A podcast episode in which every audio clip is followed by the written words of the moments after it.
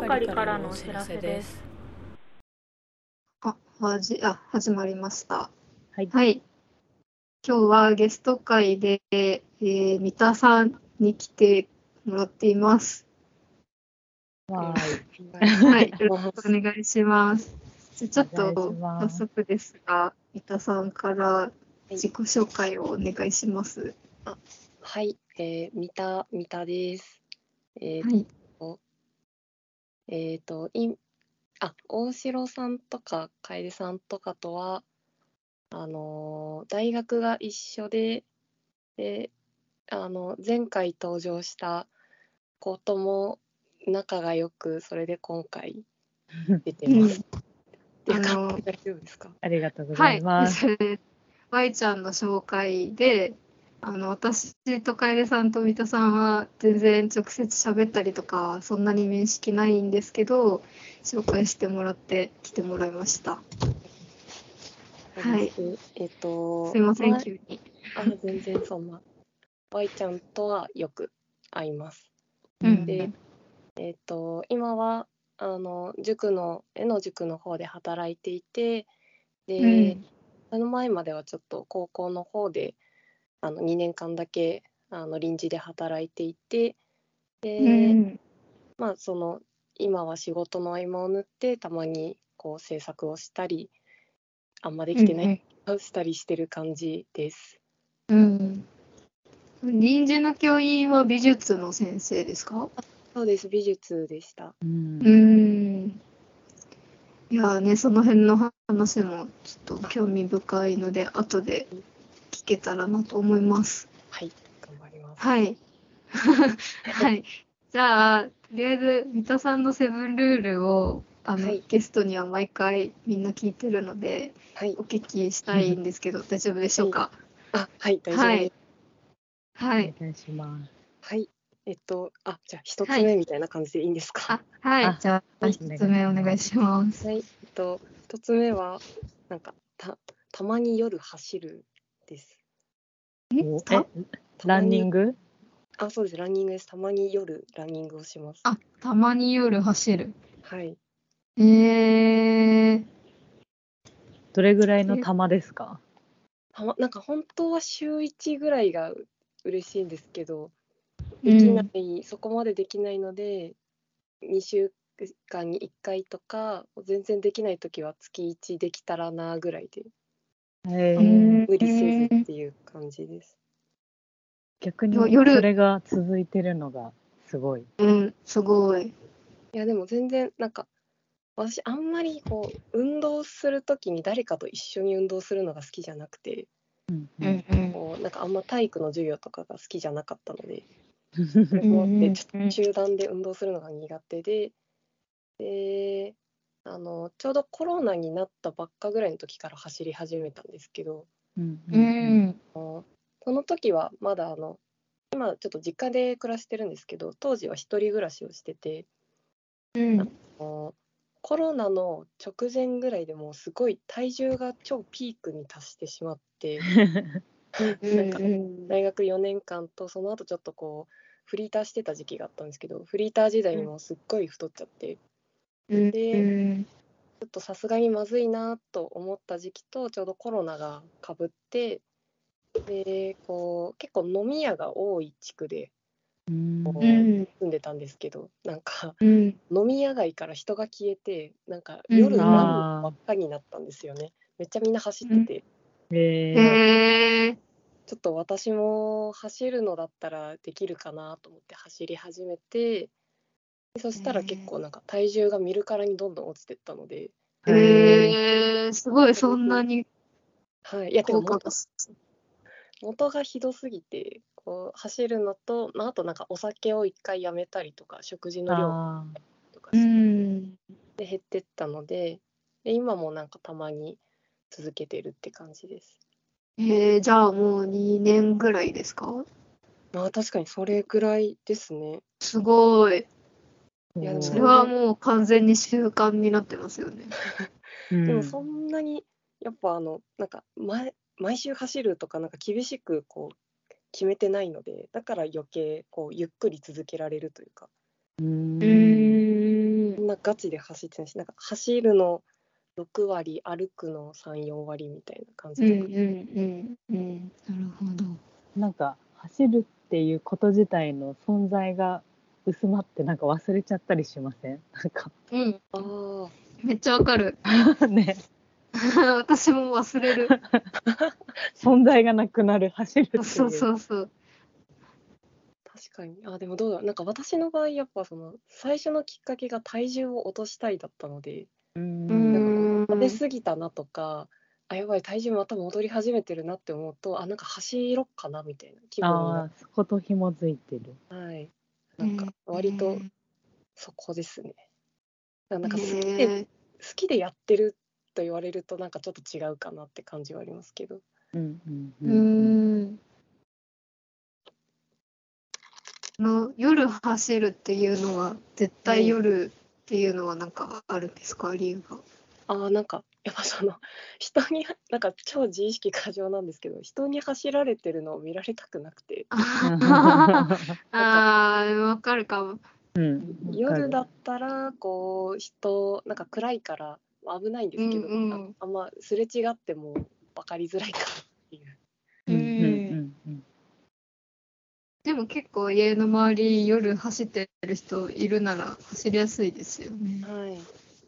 なんか今もこう住んでる場所変わったんですけど、それでもなんかやっぱたまに同じようなところ歩いたり走ったりしてる人いるので、うん。まあそういうところが近くにあるうちはやっぱ続けようかなって感じです。うんうんうん。いいですね。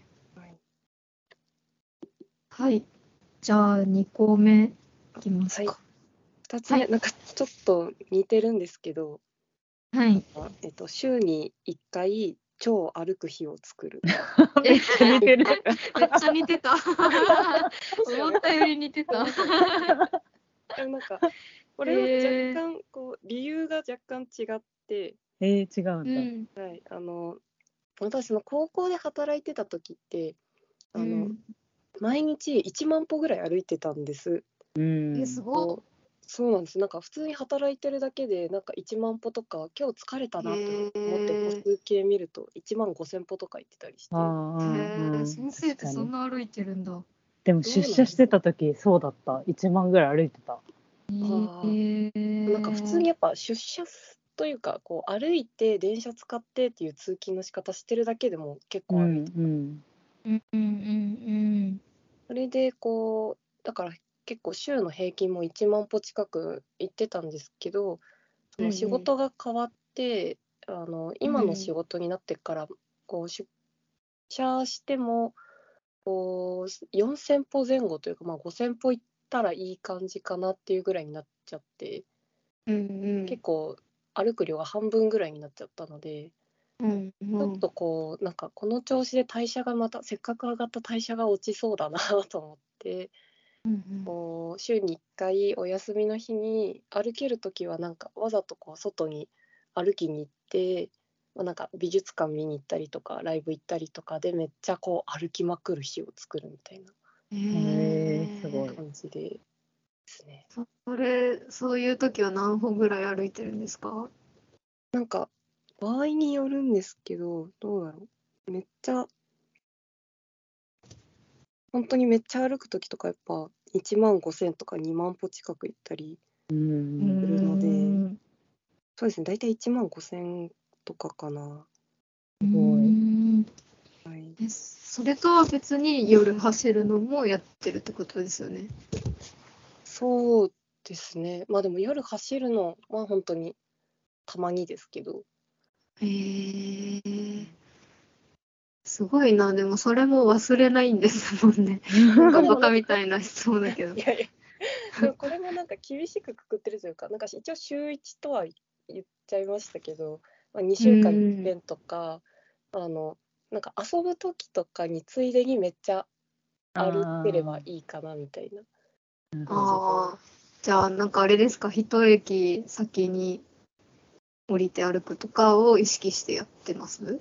あそうそうですね。なんかこう最寄り駅まで電車じゃなくてちょっとこう何駅か分歩こうかなとか、うんうん。へえ。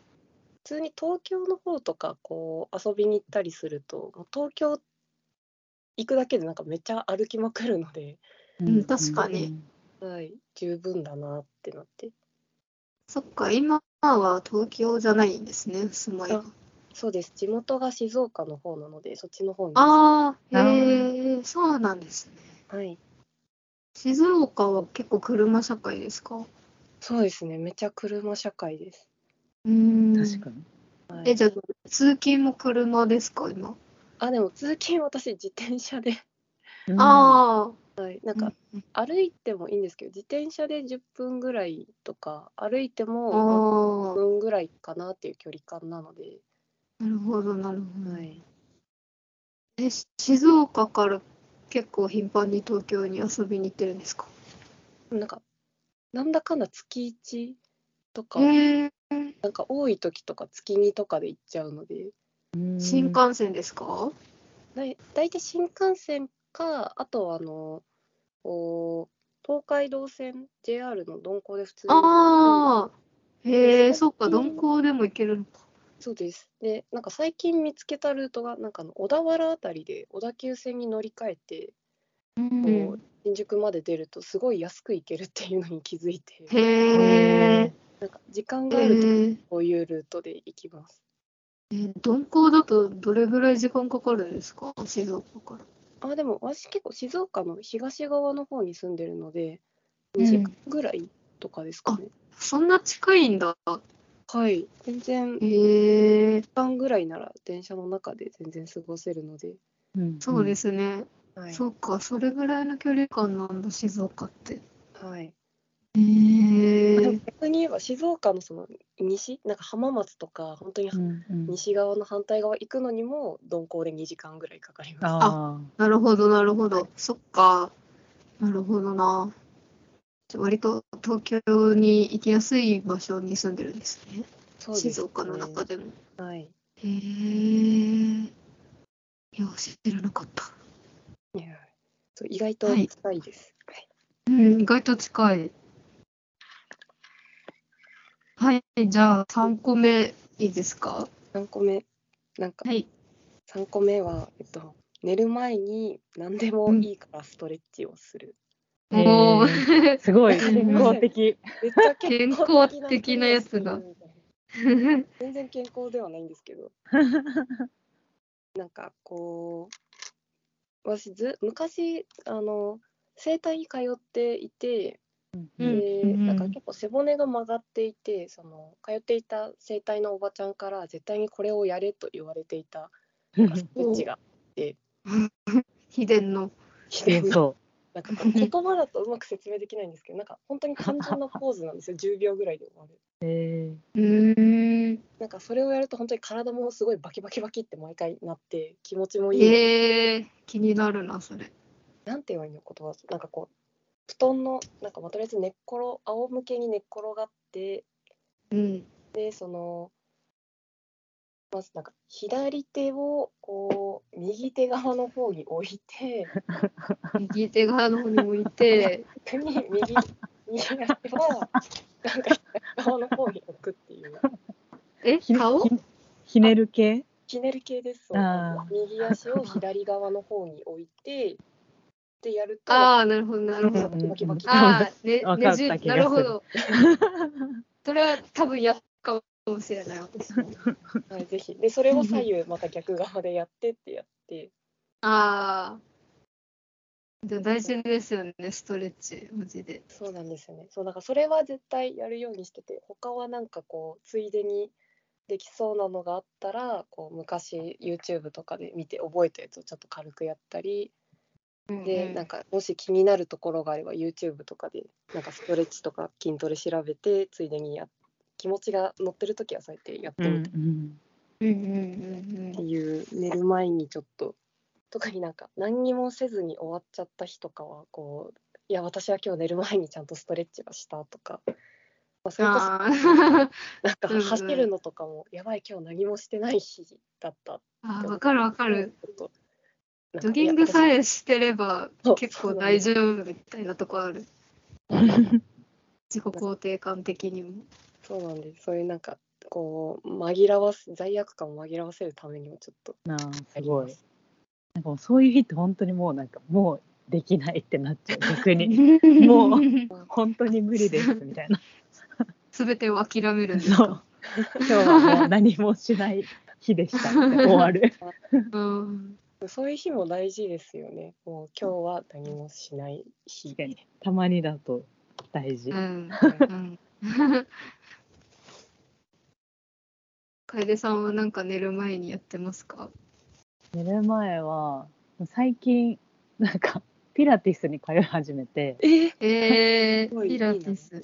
そうそれがすごい良くてうん。でそこで宿題を出されてるんだけど毎日やっこれだけ、えこの1個だけそれこそ同じような感じで本当に1分もかからずに終わるやつー、を、うんうんこれはい絶対毎日やってくださいって言われてるやつを普通に忘れて寝,、うん寝ちゃう。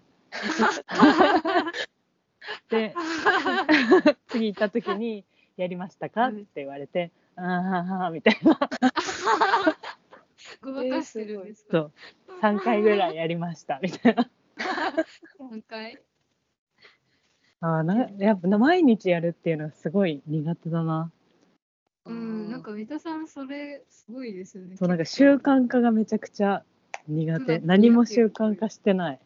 うん いやでも全然私逆にそのピラティス行ったりジム行ったりみたいなのがこうやりたい気持ちはあるんですけどちょっと苦手なところもあるんで家でできる分を最低限やらなきゃみたいな。なるほどね。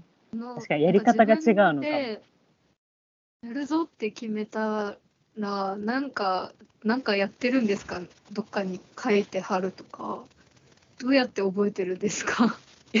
そればっか。入ってはそこが気になるよね。うん。入ってはない。えー、もうじゃあ実力一本で覚えてるんですか？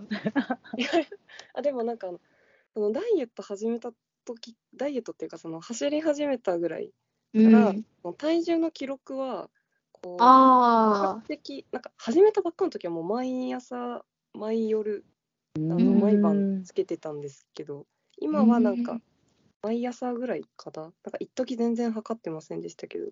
うんなんかそういうのを見てなんかたまにこうなんか昔からだんだん減ってったりまた増えたりしてるこのグラフの線を見るとああやんなきゃなとかああなんかなんだあかんだちゃんとできてるっていう気持ちになれるのどであ。やっぱじゃあ記録をつけるのは大事ですね、きっと。そうなんか記録を忘れるじゃん。うん、そうなんですよ。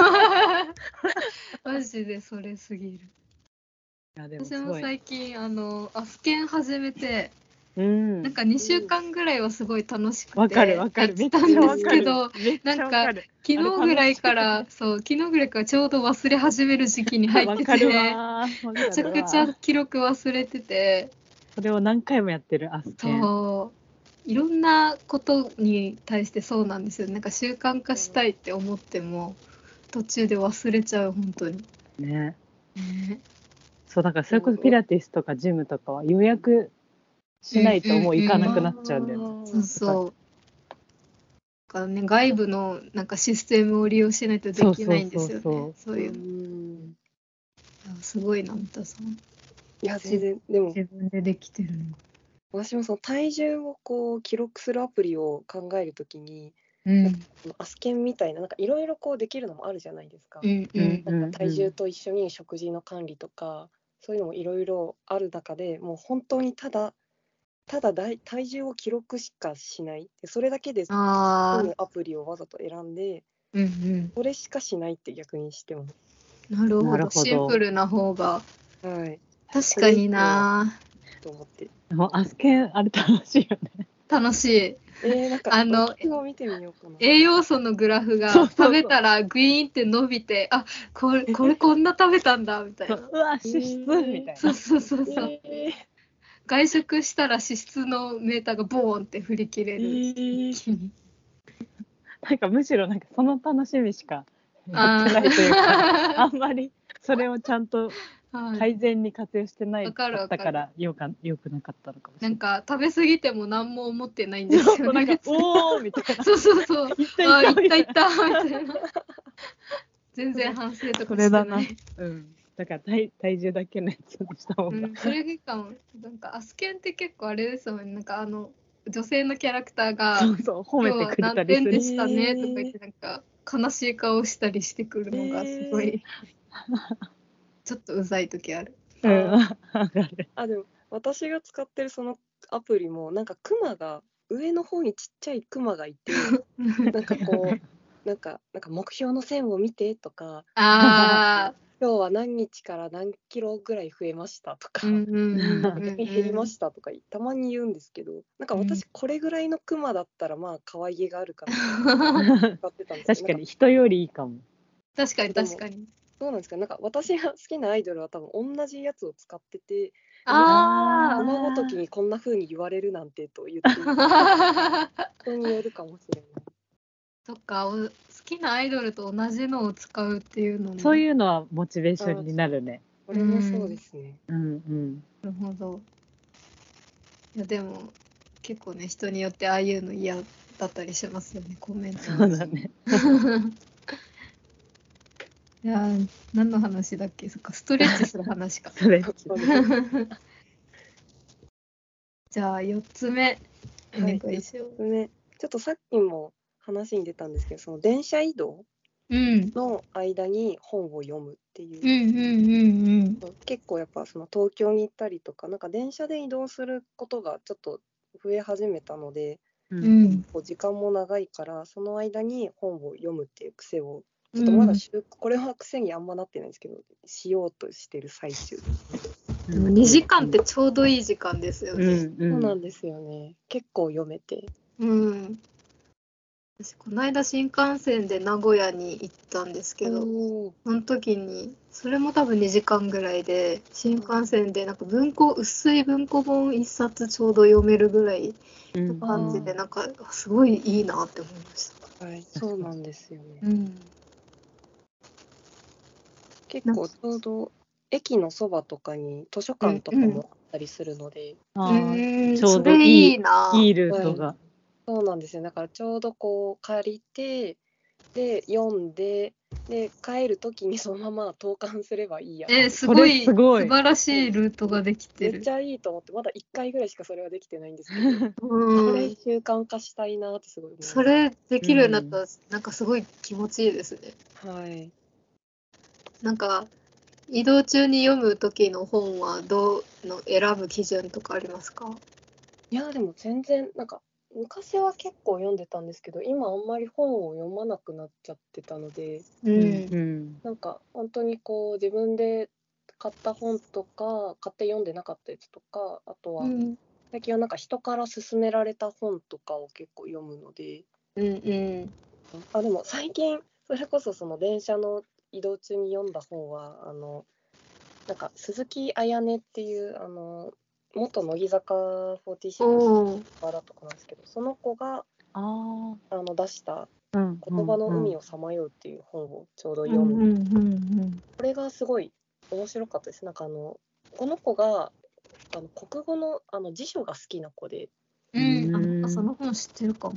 あ知ってますか？そうなんか辞書のなんかそういう編集の人とかあと構成の人とか、うん。あと印刷所の方とかデザインの人とかいろんな人にインタビューしてる時のその記録を載せてる本なんですけど、うんうんうん。なんか普通にすごい面白いと思って。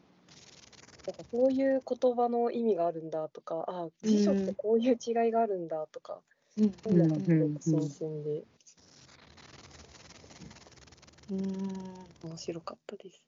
へえなんか重い本とかちっちゃい本とかそういうの全然気にしないですか？あ気にしないですね。えちっちゃい方が確かに持ち運ぶときは楽だなって思うんですけどうんうん。なんかでかい本はでかい本で読みやすいのであうーん。で意外と結構使ってるカバンが大きめなのでどんな本も入っちゃうので、うん本なんかそうですね。カバンに入るサイズ感であれば何でもっていううんう感じで、んうん。基本一冊ですか持ち歩くのは？基本一冊ですね。ええあんまもし一冊がそれこそで読み終わっちゃったらもうその後はなんかあ、何もしなかったりもしなんかこうあんまり携帯では読まないんですけど Kindle とかでたまたま読み途中の何かがあったりしたらそれもちょっと読むかなぐらいです。うんなるほど。えー楓さんは移動中本読みます？移動中読むようにしようって思って生きてる。生きてる。なんかでも最近それこそ Kindle うん。ペーパー、あのあ Kindle 単体の機械をあありますね。えー買ってその今までこの本の電子化っていうのにすごい失敗し続けてたのをうんうん。これ買えばいいんじゃないって思ってうん。買ったら、ね、結構いいかもしれない。あ、じゃあ成功ですか？うん、ええ活字もそれで読めます？結構読みやすい。ええそうなんだ。そうだからなんかそのまあなんだろう今のところ感じだけど、い 意外と続けられそうかもって思ってる。うん。なんかこれさえ入れとけばうんうん何冊か持ち歩いてるうん。うん。ことになるというかでその場で。買ったりもできるしわあ、そうなんだ。いいんだ。そのさっきのそれこそ体重のアプリじゃないけど、うんそのなんか機能が1個になってるのはいいことなんだなって思ってあ今までもそう iPad とうんうんか、iPhone に Kindle のアプリ入れてたから、うんうんうん。やっぱ他のアプリはどうしても勝てないみたいな、うん、なんかそっちに注意を奪われがちですよね。そうそうそうそう。途中で。うん通知来たりするし。そうそうそうそそっか、だやっぱシンプルなのは強いことだよな。う強い。うん。なんか私うん。あごめん。大城大城のノイズがすごいなんか聞こえてるかもしれない、私ですか？うちだけかないやでもなんかちょっとタタタタタタみたそいうな。そうそうなんかタタタタタタタタタって音がなんかマジか。どうしよう。何何をどうしたらいいんだろう。大丈夫ですか私なんか逆に。なんだろなんかマイクが変なのかな。今も聞こえますうんなんかねシャラシャラシャラみたいえー、ちょっとマイク外してみます。今も聞こえますなあなくなったあ、じゃあ、だな。やめますね。すいません。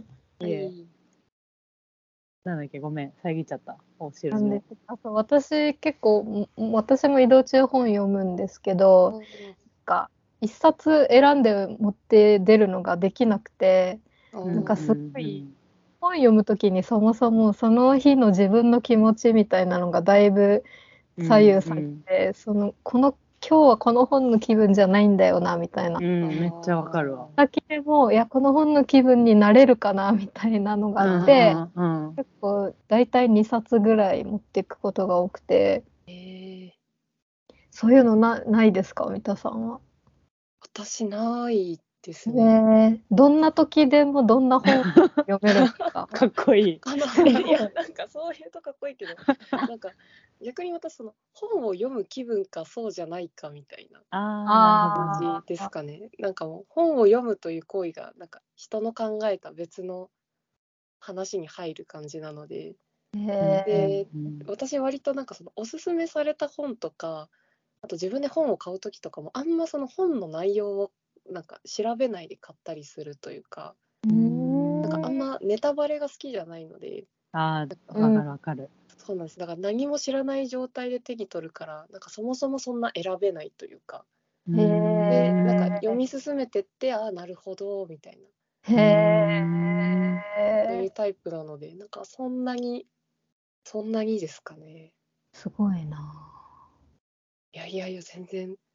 へえでも大体なんかその人がおすすめしてくれる本とか最近結構私の趣味とかを分かってくださる方とかがおすすめしてくれるので、こうなんかあなるほどこういうことかみたいな確かにめっちゃ好きみたいな感じになることが多いので。うーん。素敵な。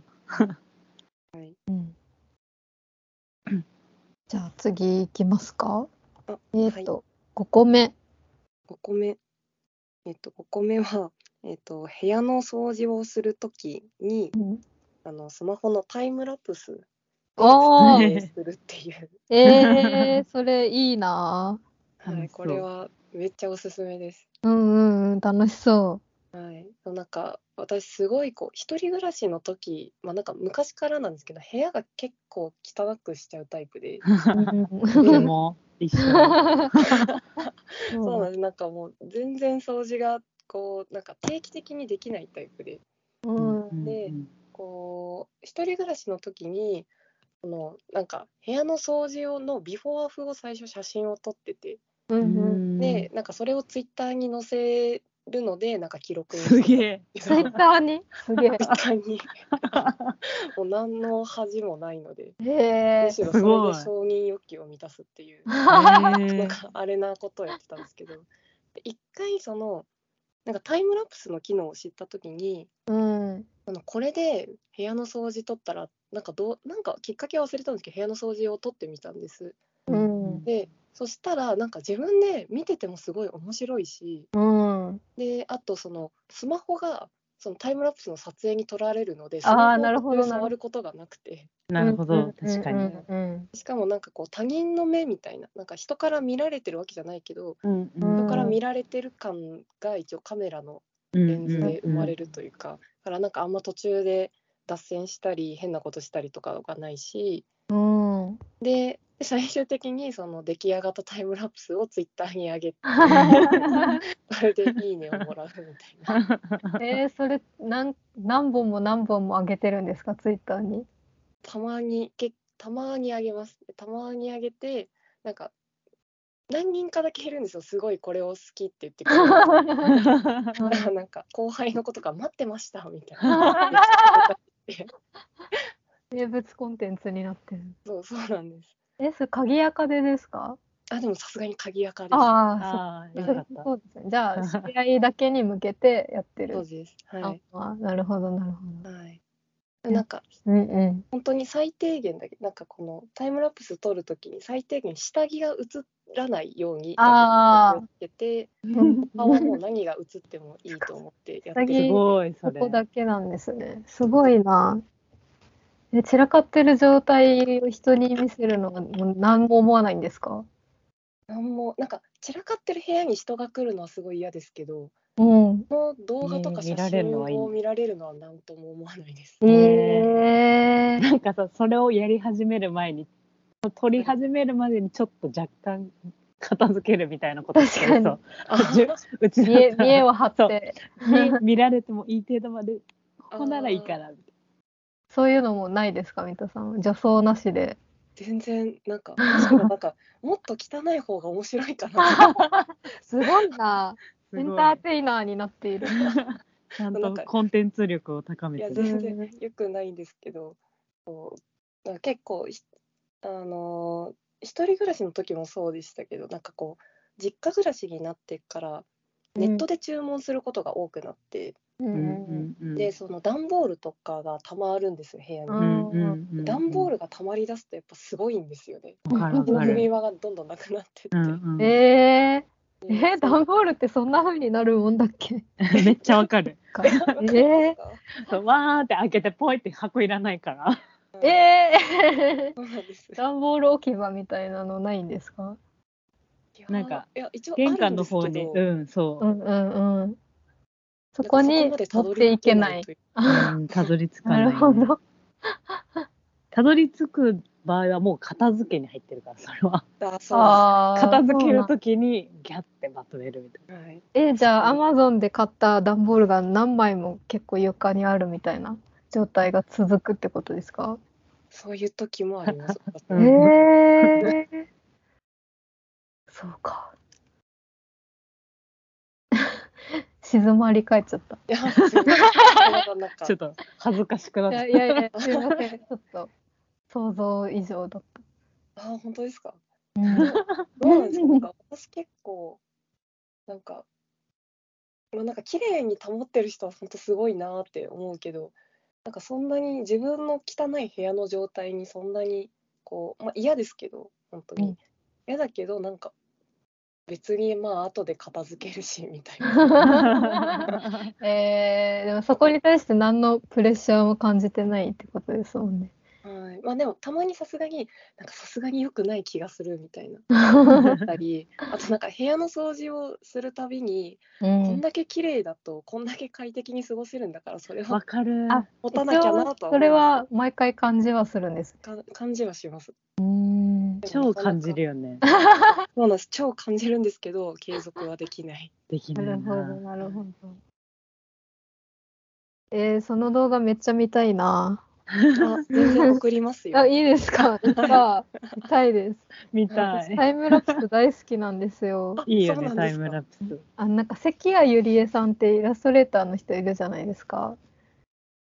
どの人だろう？関谷ゆり、なんかきすごいキラキラお目目の可愛いキャラクターの絵を描く。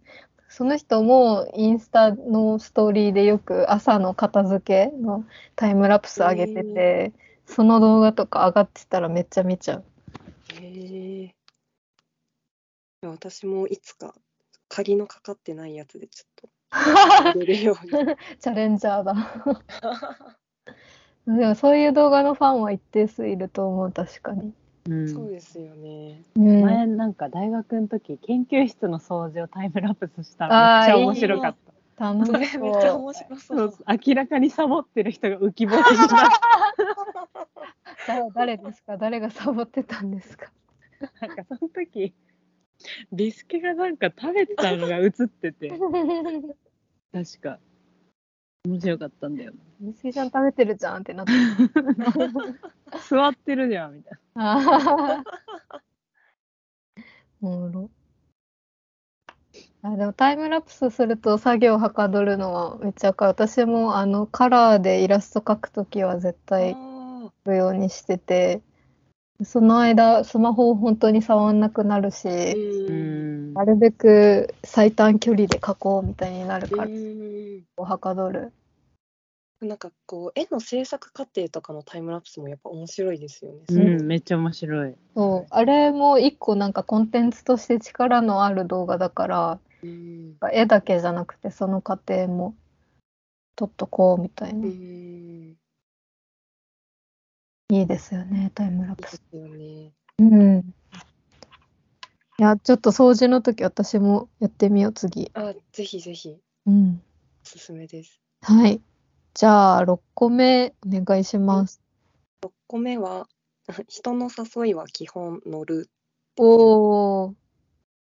なんかその何ですかねなんか大学ぐらいの時からかなっていう感じなんですけど、こう誘ってもらえるっていう感じだったら基本は乗っかるというか、うんうんまあなんか全然気持ちが乗らなくてこう気持ちがすごい沈んでる時とかは全部断るんですけどうん。基本的には予定が空いてたら全部行くっていうへえ。でその断る理由は基本予定が入ってるか入ってないかとかの基準でえー。行くっていうようにはしてます。でもそれができないシーズンももちろんあるんですけど。うん。うん。うんうんだからそれもあって多分こう東京に行く頻度もそんなにあ落ちないというか、まあ、やっぱ月うんうん。1、2ぐらいで行ったりとかこう大学の時とかもなんか一時本当にそのサークルも2つ入ってたのでサークルの旅行とかイベントとかも極力行くようにしてたので、っへえ。ていう。それは、どう、な、なんでですか？えなんでな、なんで断らないんですか？えでもなんか 誘ってもらえるなら行こうっていうかなんかうん。楽しいし、ありがたいし、っていう。なえなんか改めて聞かれると確かになんでですかね？でもわかる。うちもうん。基本行くようにしてる。あー。へえ。自分から誘わないからかもしれないけどうちは。あー。ああ、なるほど。そうそうそういう機会が。誘われた分しかないから、うんうん。全力でそれに応える。そうそうそう。へえ。え、三田さんは自分から誘うことはないですか？いや自分から誘うこともたまにあるんですけど。うーん。えでもどうだろう。まあうーん誘うこともあるし誘われることもあるしうんうんうん。えーでも予定空いてる、空いてるか空いてないか以外の理由で断ることあるかな？あーそれは興味ないから行くのやめようとか、うん、なんかそういう人もいるもんね。そういますよね。なんか私はそれ大丈夫みたいな。うん。あ、でも、それが逆になんかかっこいいなって思っちゃう時もある。なんか、ああ、それはすごいわかります。なんか、あこうえー、やって断れるんだみたいな。ああでも私、昔大学生の時に、ー、うんうん。みんながカレー屋に行く時だけ断ってました。それはなんで？なんか当時そんなにカレーに興味がなくて、カレーに興味がなんかカレーにそんな時間とお金を ちょうっとあの別のもの食べたいなと思って、ーんそれだけ断ってましたね。カレーならいいやみたいな。そうカレーならいいや今だったらカレーめっちゃ好きなんで行くんですけあ、ど、そうなの、好きになったはい面白い。変わるもんだね。はい、今全然一人でカレー食べに行ったりします。めっちゃ好きになってる。えー断ってたのに。はいそっか、えーこれ行くかどうか迷うな、みたいな誘いはありました、過去。あでもなんか距離が遠いとやっぱちょっと悩んだりとかうーん。しましたね。なんか私その一時なんかボーイスカウトずっとやってたんですけど、え？ー、へすごい。うんであもう辞めちゃってはいるんですけど結構そうのん大学生ぐらいの時に知り合いが一気にバッて増えた時期があってうん。結構ボーイスカウトやってる人結構いろんな全国各地だったのであうんー、誘われる距離感がどんどんおかしくなってって。ああ、なるほど。こ うなるほど。愛知とか、まあ、愛知だったら愛知とか大阪とか、こうあと一番北だと仙台とか、なんかそういうのにこう誘われるようになってってうん。でこう仙台とかも予定が空いてたから行ったしすげえ。愛知とかもまあ予定が空いてれば行ったんですけどさすがになんかこう予定空いてはいるけど大阪はどうかなとか。大変になってきそう。そうだんだんこうそこはちょっと悩む時ありましたね。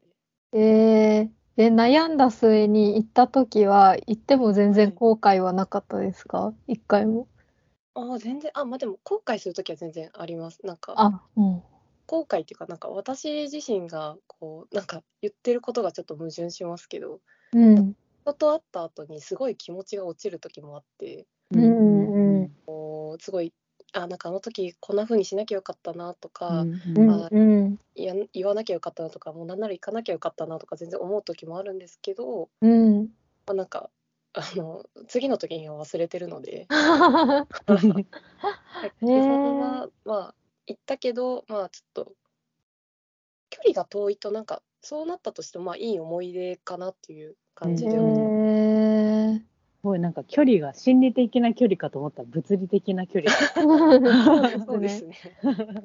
え心理的な距離はどうですか？なんかあんまり仲良くないけど誘われたなとかは？あーなんか場合によりますけど逆になんか仲良くない人に誘われた方がなんか面白そうだから行ってみようかなみたいな。感へえ。じですかね。どうだろう。なんか結構ボーイスカウトの知り合いの人とかは行くと喋ったことない人がいるっていう状況が結構多いので、うん、なんかあんま気にならないというか、なんか慣れた感じですかね。なんか最初は確かに無理だったんですけど、慣れました。うん、ええ回数重ねて。はい、じゃあそういう集まりは全然心理的に負荷はない、ないというか、あんまり事前に緊張したりとかないですか？いや、でもなんか、どうですかね。気持ちがやっぱ落ちてるときは、え、うんどうしようかなみたいになるときは全然あります。めっちゃありますけど、うんうん。なんか行っちゃえば楽しいし、まあ。行って楽しくない時もあるけど、まあ、まあ久々に会えたし、いっかみたいなのとか。うん。どうですか？ねなんか今すごい綺麗事ばっか言ってるけど、全いや、然全然全然。そんなになる時もあります。えー、楓さんも断らないんですよね？基本こと、なんか1回目は断らないって感じかもしれない。なんか詳しく言うと。1回目。だから苦手だなって思ってる人とかも1回は絶対行って、うん。本当に無理だったらも2回目予定空いてても断るようになったかもこの団体はああ、うんうん。このグループは無理だなとかうんうんうんうん。でも1回はなって思っても行くようにはしてるかうも。ーんそっか。すごい大人。大人というかなんかなんか会社に入ってうんなあなんか仲良くなれないってすごい今までの人生で思ってたような人と仲良くなれたうん。経験ができてうん。なんかすごいよなんかもったいないことしてたかもなってちょっと思うようになってうんなんか第一印象ちょっと無理かもって思ってもいうん一回は行くようにはして本当に無理だなって思うことの方が多いけどううん。すごい。でなんか私今どう、自分どうだろうってすごい考えてたけど、はい。なんかそもそもそんな誘われてない気がしてきて、でもなんか元をたどると多分めっちゃ断ってた気がするんですよね、自分が。あー断れそう大城確かに。私は、なんか人との予定が結構もう、なんだ、すごい疲れちゃうから人に会うと、本当にもう限られた友達としか会わないくなってて結構今。ううんん。で、なんかじ自分から、そういう人に対しては自分から誘うので割と。うんうんうんで、なんか急な誘いが基本無理なんですよ、私。あーそれはめっちゃわかる。当日呼ばれて当日行くのとか絶対断るんで、なんかそういうのが多分どんどんなくなって、この人は呼んでも来ない人だなってなってる気がします。うんうんううんん。でもそういうのもやっぱ大事ですよね。なんか人とのそれぞれの距離の取り方というか。うん。いやー、でもなんかすごい、すごいなって思いました、二人の。断らないのが。なんか断るのがすごい不安に思っちゃうんだよね逆に。ああ。なんか誘われなくなっちゃうみたいまあな。まあ、実際そうだと思います。まあでもいいんだけど別にそれはそれで。きっとうんうんけどなんかコロナ後は本当に嫌な誘いはなくなったかもな。なんか無駄な誘いというか、へーうんうんうんとりあえず人全員誘っとくかみたいなやつはうん本当になくなったから、うんいい世界になったなって思ってるかも。そうかも、すごい凝縮されてる気がする。うんうん。うん。確かに。でも私、あれです。なんかここまで言っといてあれですけど、なんか職場の人の誘いみたいなのはあんまり経験してないというか、ああ、なそのコロナ期にちょうど就職してって感じだったので、うんう。そういうのはほあんまなくて、それこうそん本来だったらこう忘年会とかうん。うん新年会とかあった中がなくなってたおかげで来れたので、うん。そういう大学までのこう本当になんか友達としての付き合いとかが多かったから、うんうんうんよりなんかまだ断るみたいのないかもな。確かに自動的にもうそんなになんか嫌な誘いがそもそも、そうそうそうなんですよね。えじゃあ今職場の人から誘われたらどうしますか？えー、うーんばちょっとどうだろう。あでも前の職場の人で年が近い人とかとはうん。なんか何回かご飯行ったりして楽しかった。今の職場今の職場はどうなんだろう。でも全然ご飯誘われたりしたら「あ行きます」って言って行ったり、うん。ええーそんな仲悪い感じでもないし、ー。うんうんうん。はい、そっか。あでも私一回そのフリーターの時期にうん。ドーナツ屋でバイトしてたんですけどう。うんんその時はなんか誘われても全部断ってました。絶対なんかバイト先の人と何かするの絶対嫌だなってあーあその時はなってたそうなんだ全断りしてましそこの線引きがあったんですね。面白た。い、はい、そこだけはありましたね。今思い出しました。ありました。えじゃあ、断らないのは友達の誘いはっていう感じですか？ああ、かもしれないドー。ナツ屋さんは断友る達屋さんもドーナ断るツ屋。の人は断る。えー、そうなんだ。はいえー、楓さんはその同僚でも友達でも断らないですかなるべく。うん同僚が結構友達になってるから今もうだからやっぱ大阪に来たのがでかいけどああ、そっか、友達そうそ友達がそもそも周りに。そう大阪にいない状態から始まってるからもうんうん。同期しか友達がいないって感じかな今なるほおど。大阪にはうんうん。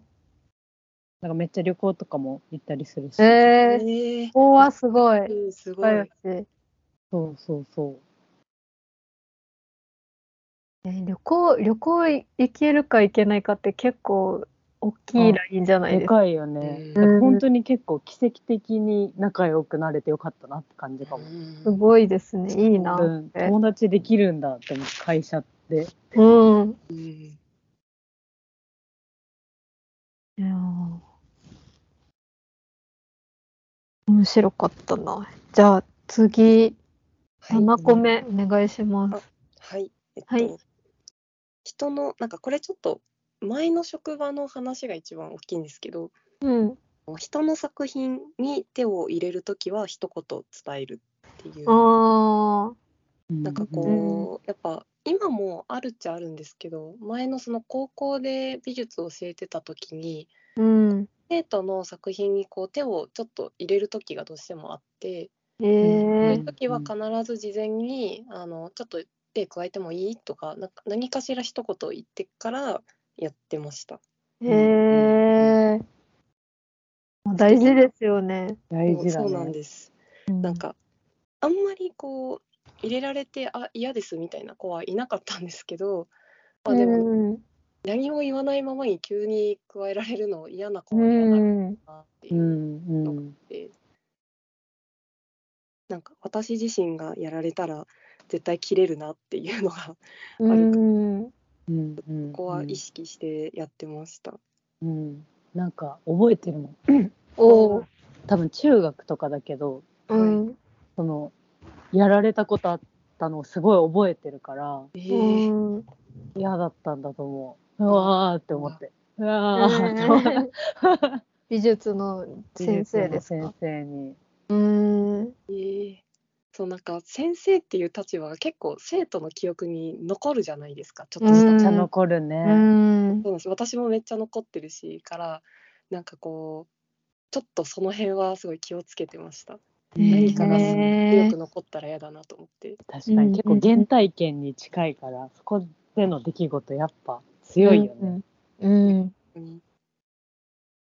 えでもどうしてもうん。なんか今の仕事なんか塾の方だとこう一言一応伝えはするんですけどなんかこうその前にちょっとこうするといいよって入れたりとかもしちゃう時あるしどうしてもなんか今受験生を結構美大受験とか行きたい子を見てるので仕事では。うん。ここがちょっと前の職場と今の職場だと違うなーってなります。確かに。美大美大受験ではもうあれがあるもんねはい、方向性というかそうそうこうなんですするといいみたいなのが。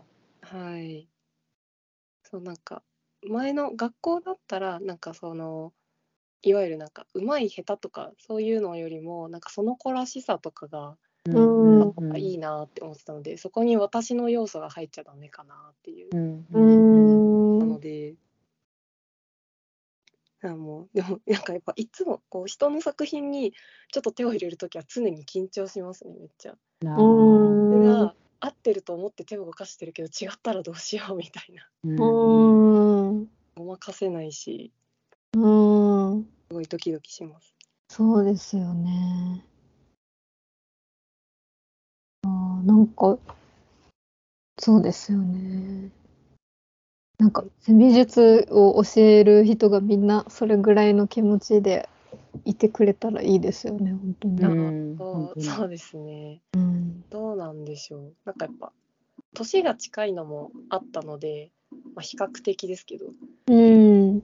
こうなんかその子たちがこう嫌だなって思うこともすごいこう私もまだ記憶に強く残ってるから、うん。なんか自分もたまに思い出してううわーみたいなうわうーってん。から。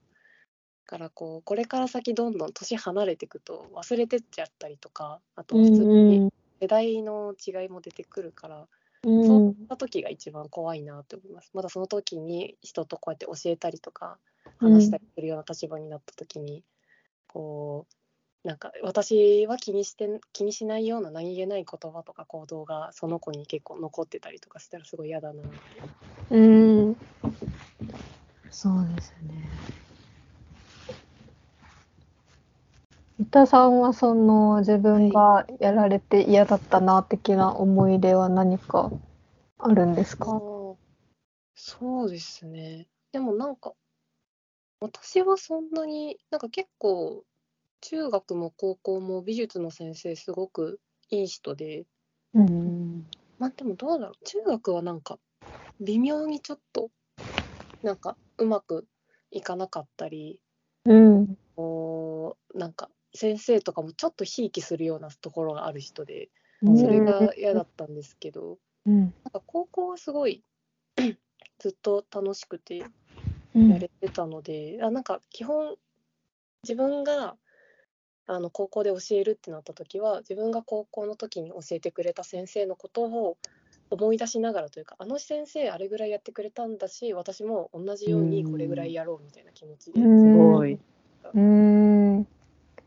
すごい、そういうふうに思える先生に出会えてる。うんじゃあ、すごいいいことですね。いや本当に、うんそうだからやっぱ敵教員の免許取った時もなんか本当に適当適当じゃないんですけどなんか最初は入学した時に大学の先輩からなんか教職取っとくと後々卒業の単位が足りていいよみたいなことを言われて取り出したんですけど、後々実習行ったりとか実際免許取ったりとかする中ではなんかこの高校の時の先生やっぱ好きだったなっていうのはすごいあ。へえ。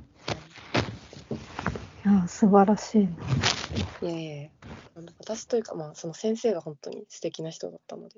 ううん。ん、すごい。うん私全然美術の先生のこと何も思い出せない。ゼロ？ゼロ。すごい。なんか中学校、高校がそんな美術、美術が選択でしかなくて、ああ、うん一緒一緒。で、1年生の時だけだったかな、美術あったの。うんでね。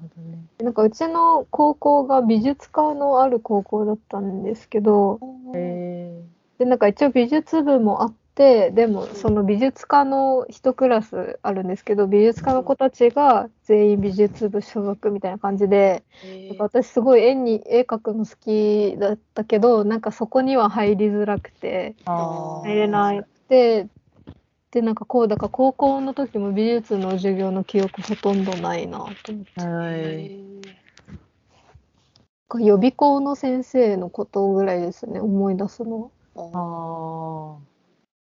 でもなんかその時も別に何も嫌な思いもしてないしなって感じ。でも美術予備校で言われたことはすごい今でもなんか、ああの時言ってたのってこういうことだったんだなみたいなのはすごいしょっちゅう思い出す。うん。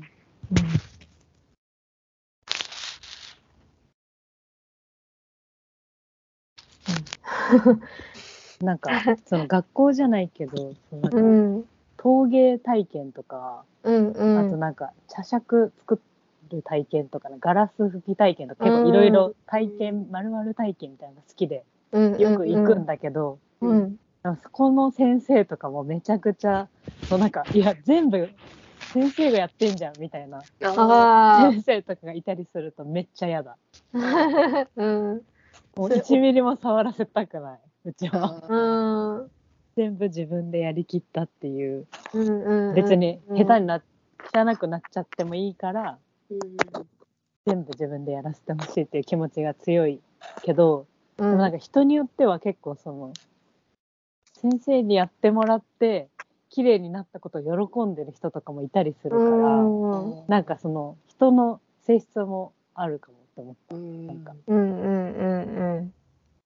確かに。なんか今の話で思い出したんですけど、この小学校低学年ぐらいの頃に書道をやってて、なんかその時にいつも習ってる先生とは、なんか別の教室の先生が教えに来たことがあって、で、なんか教え方がいつもの先生と全然違くて、なんかいつもの先生は普通にその手入れるっていうか、なんか書いてる時に一緒に筆動かすみたいなことは絶対しなかったんですけど、なんかその来た先生がなんか私が筆握っててそれをその先生も一緒に手握って こうこうこういうリズムで書くんだよみたいな。めっちゃいるよね。そうそうそう。手取り足取り手取りされてうん。なんかそれがすっごい嫌でめっちゃ不機嫌になったのは今思い出した。うんうん。いやあるよねそういうこと。うん。ありがとう二人羽織みたいな感じ。そうそうそう。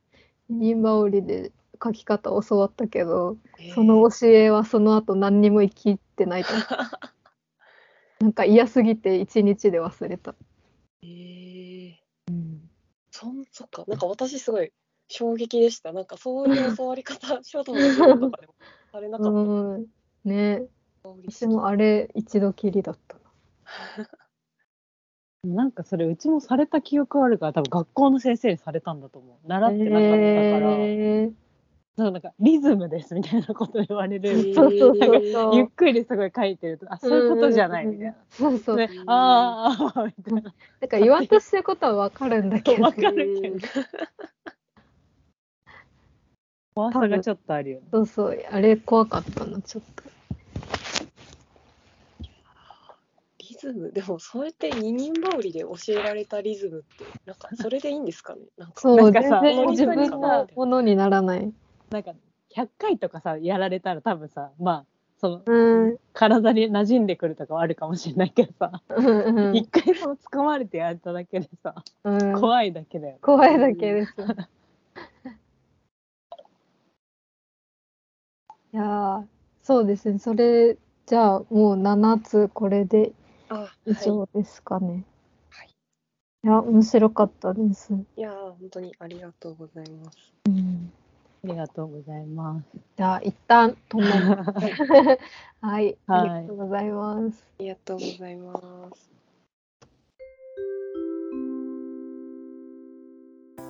で考えがかりでは議題100に向けて皆さんの好きな回の感想を募集してはい リスナーの皆さんお便りぜひ送ってください。お願いします